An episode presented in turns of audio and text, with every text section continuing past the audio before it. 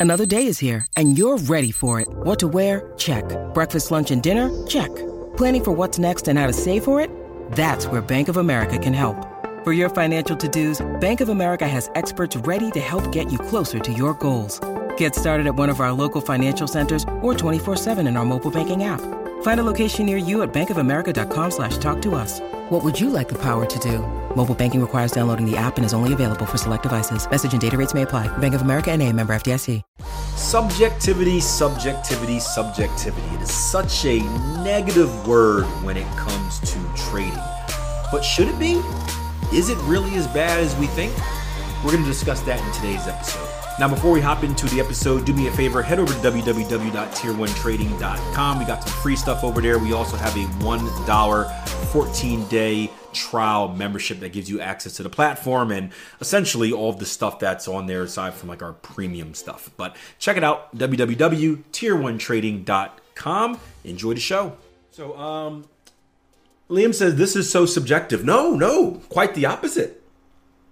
Quite the opposite. Oh, sorry, I missed the first question. This is the most overcomplicated rubbish. Just trade supply and demand. Uh, no, not at all. Um, it's it's subjective if you don't do it the right way.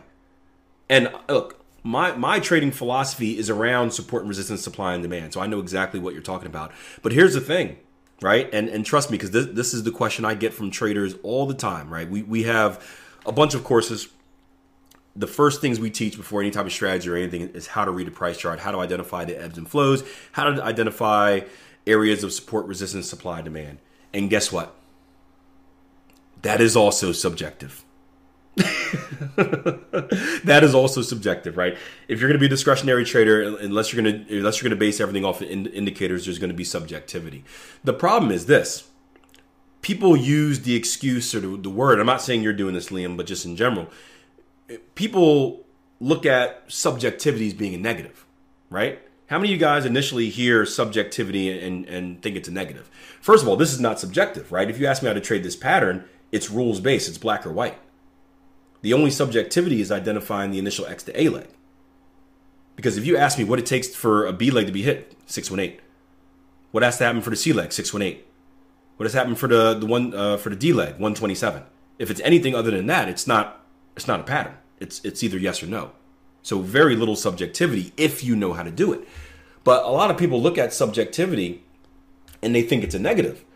But it's a negative because they haven't worked on it, right? So you mentioned supply and demand, right? Support and resistance. Let's look at a chart right here. You throw 100 traders in a room. Do you think they're going to have you think they're going to mark up this chart the same exact way? What do you guys think? If you throw 100 traders in a room, you give them this chart and you say identify key levels of supply and demand, identify key levels of support and resistance. Do you think you're going to get 100 charts that look identical? Yes or no? Same thing with Elliott waves, right? No effing way, right? No effing way. There's no way you are. Because we're all going to see it. This is the art side of trading. We're all, we're all going to see it a little differently. Now, here's the question Is that a negative thing? Is that bad? If you get 100 traders and 20 of the charts look different? No. You know what's important? I'm going to pick on you, Bobby, because you're typing in. I saw you last. What's important is that Bobby trains his eye. He works on his skill of reading a price chart. And when Bobby is given this chart, if I give Bobby this chart 100 times and tell him to mark it up, let's say 97, 97 of those charts are going to look the same. There's going to be human error, right? Bobby may have a tired day, may he may miss something. You know, there's going to be human error. But the key is that is that Bobby trains himself to be consistent in identifying whatever he wants to identify, and that's eliminating the subjectivity. It may be subjective in comparison to what someone else sees, but guess what? Do we care what other people say? If I'm marking up a chart, and again, I'm assuming I'm not like a new trader and I'm blatantly wrong. If I'm a, a skilled trader and I'm marking up a chart and someone else responds and says, "Oh no, that's not a level of support," do I care what that trader says? No.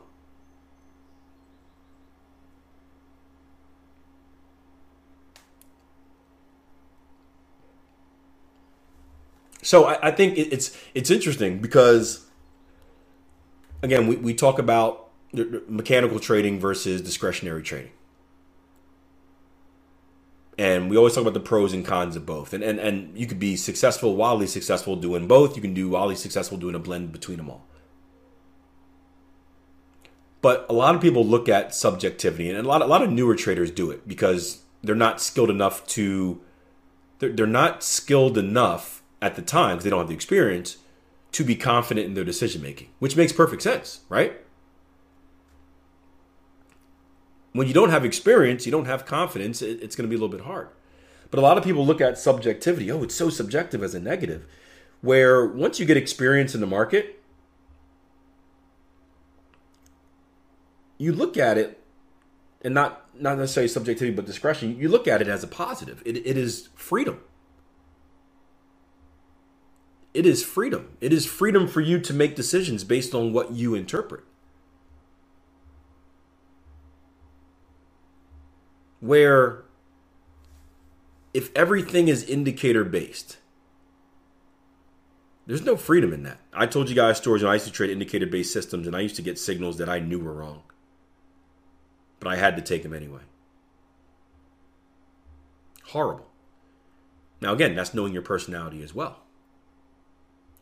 But let's not confuse subjectivity as being a negative. And let's not confuse discretionary trading as being highly subjective because it's not. It is rules based trading. The thing is, most people don't look at it that way. Most people think discretionary trading, right? You just do whatever you want. Everything we do here is rules based.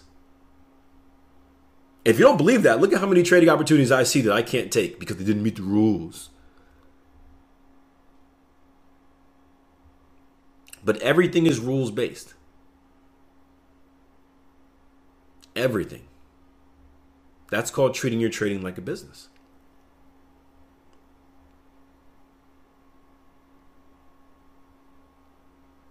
So I, I, I, I take offense to this is the most overcomplicated rubbish, right?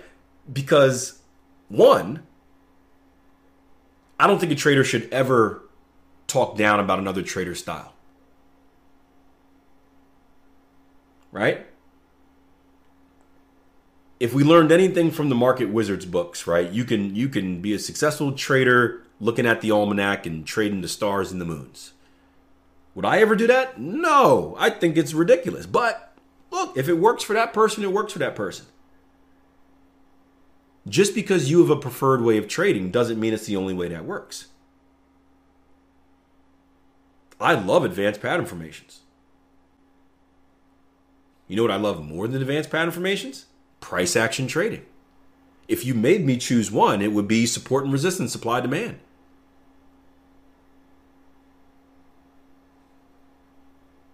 If we're going off of just personal enjoyment. But don't call it overcomplicated until you understand it. Because the interesting thing is this we try to teach someone supply demand, and there's a reason I don't teach supply demand, I just teach structure. The reason I don't teach specifically supply demand is because people don't understand it. It confuses people more than, more than it hurts than it helps them. Believe it or not. It confuses people more than it helps them. So maybe that's overcomplicated. Um, my markup analysis are different than Akil's, but the early, uh, but the entry is the same. So similar conclusion. A uh, million ways to tre- eat the same apple. Yep, Yep. And what matters as traders, we, we find a way that works for us and we get good at it. Way or ways that work for us and we get good at it. And then if we want to add more stuff, we can add more stuff. If we want to take stuff away, we can take stuff away. That, that's that's the beauty of trading. It, it, it is our business. We are entrepreneurs. We can build it how we want to build it. Orsi says everything is is complicated till you work on it. Yeah, yeah. Look, I I used to hate patterns, man. I got to measure this, then measure that, then do that, and do that. And I can't see them. I used to hate them.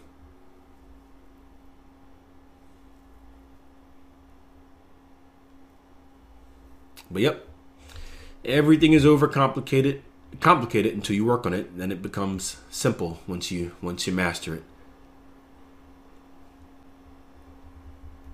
And if it stays complicated, too complicated, then you just don't do it. So didn't mean to pick on you, Liam. Hope it didn't hope it didn't seem like that. I really wasn't. But the the comment brought back memories of, of of battles I used to have when I used to argue with people, battles I used to have on the internet, and it was always specifically with with with uh, pattern trading because it's a unique niche that a lot of people don't like because it's not a it's not classical charting. But I hope I didn't offend. Did I? Did I? Was I? Was I mean? I don't think I was mean. If I was, I apologize. I don't think I was harsh. But I do think it was a good a good subject that was worthy of discussing. Um, and I like Orsi's point because there's a lot of newer traders out there that we just, you know, whether it's a pattern trade or something we did the other day, it's like, man, this is so complicated, I'll never get it. You will. You just got to work on it. You will. You just have to work on it. It's like any skill, right? Riding a bike with no training wheels is complicated. At one point in time, it was very complicated, was it not? How do I balance and how do I pedal and how do I steer and all, how do I do all these things at once? But once you master it, you just you hop on and just do it. Now you can do tricks and stuff. You can do wheelies. You can ride with no hands. The complicated gets simpler when you work on it. Hope you enjoyed the episode. Hey guys, I got a YouTube channel, youtube.com slash Akil Stokes. Check it out. I do three live streams a week, every Tuesday, Wednesday, and Thursday at 7.30 a.m., giving you an inside look in my live trading room. That's where this discussion came from. I also do the weekend trading edge video, which is my weekend outlook of the market, showing you the top trading ideas that are on my radar for the week ahead, and of course, some educational tidbits that are going to help you become a better trader. YouTube.com slash Akil Stokes. Subscribe, make sure that bell is hit. That way you don't miss the next upload.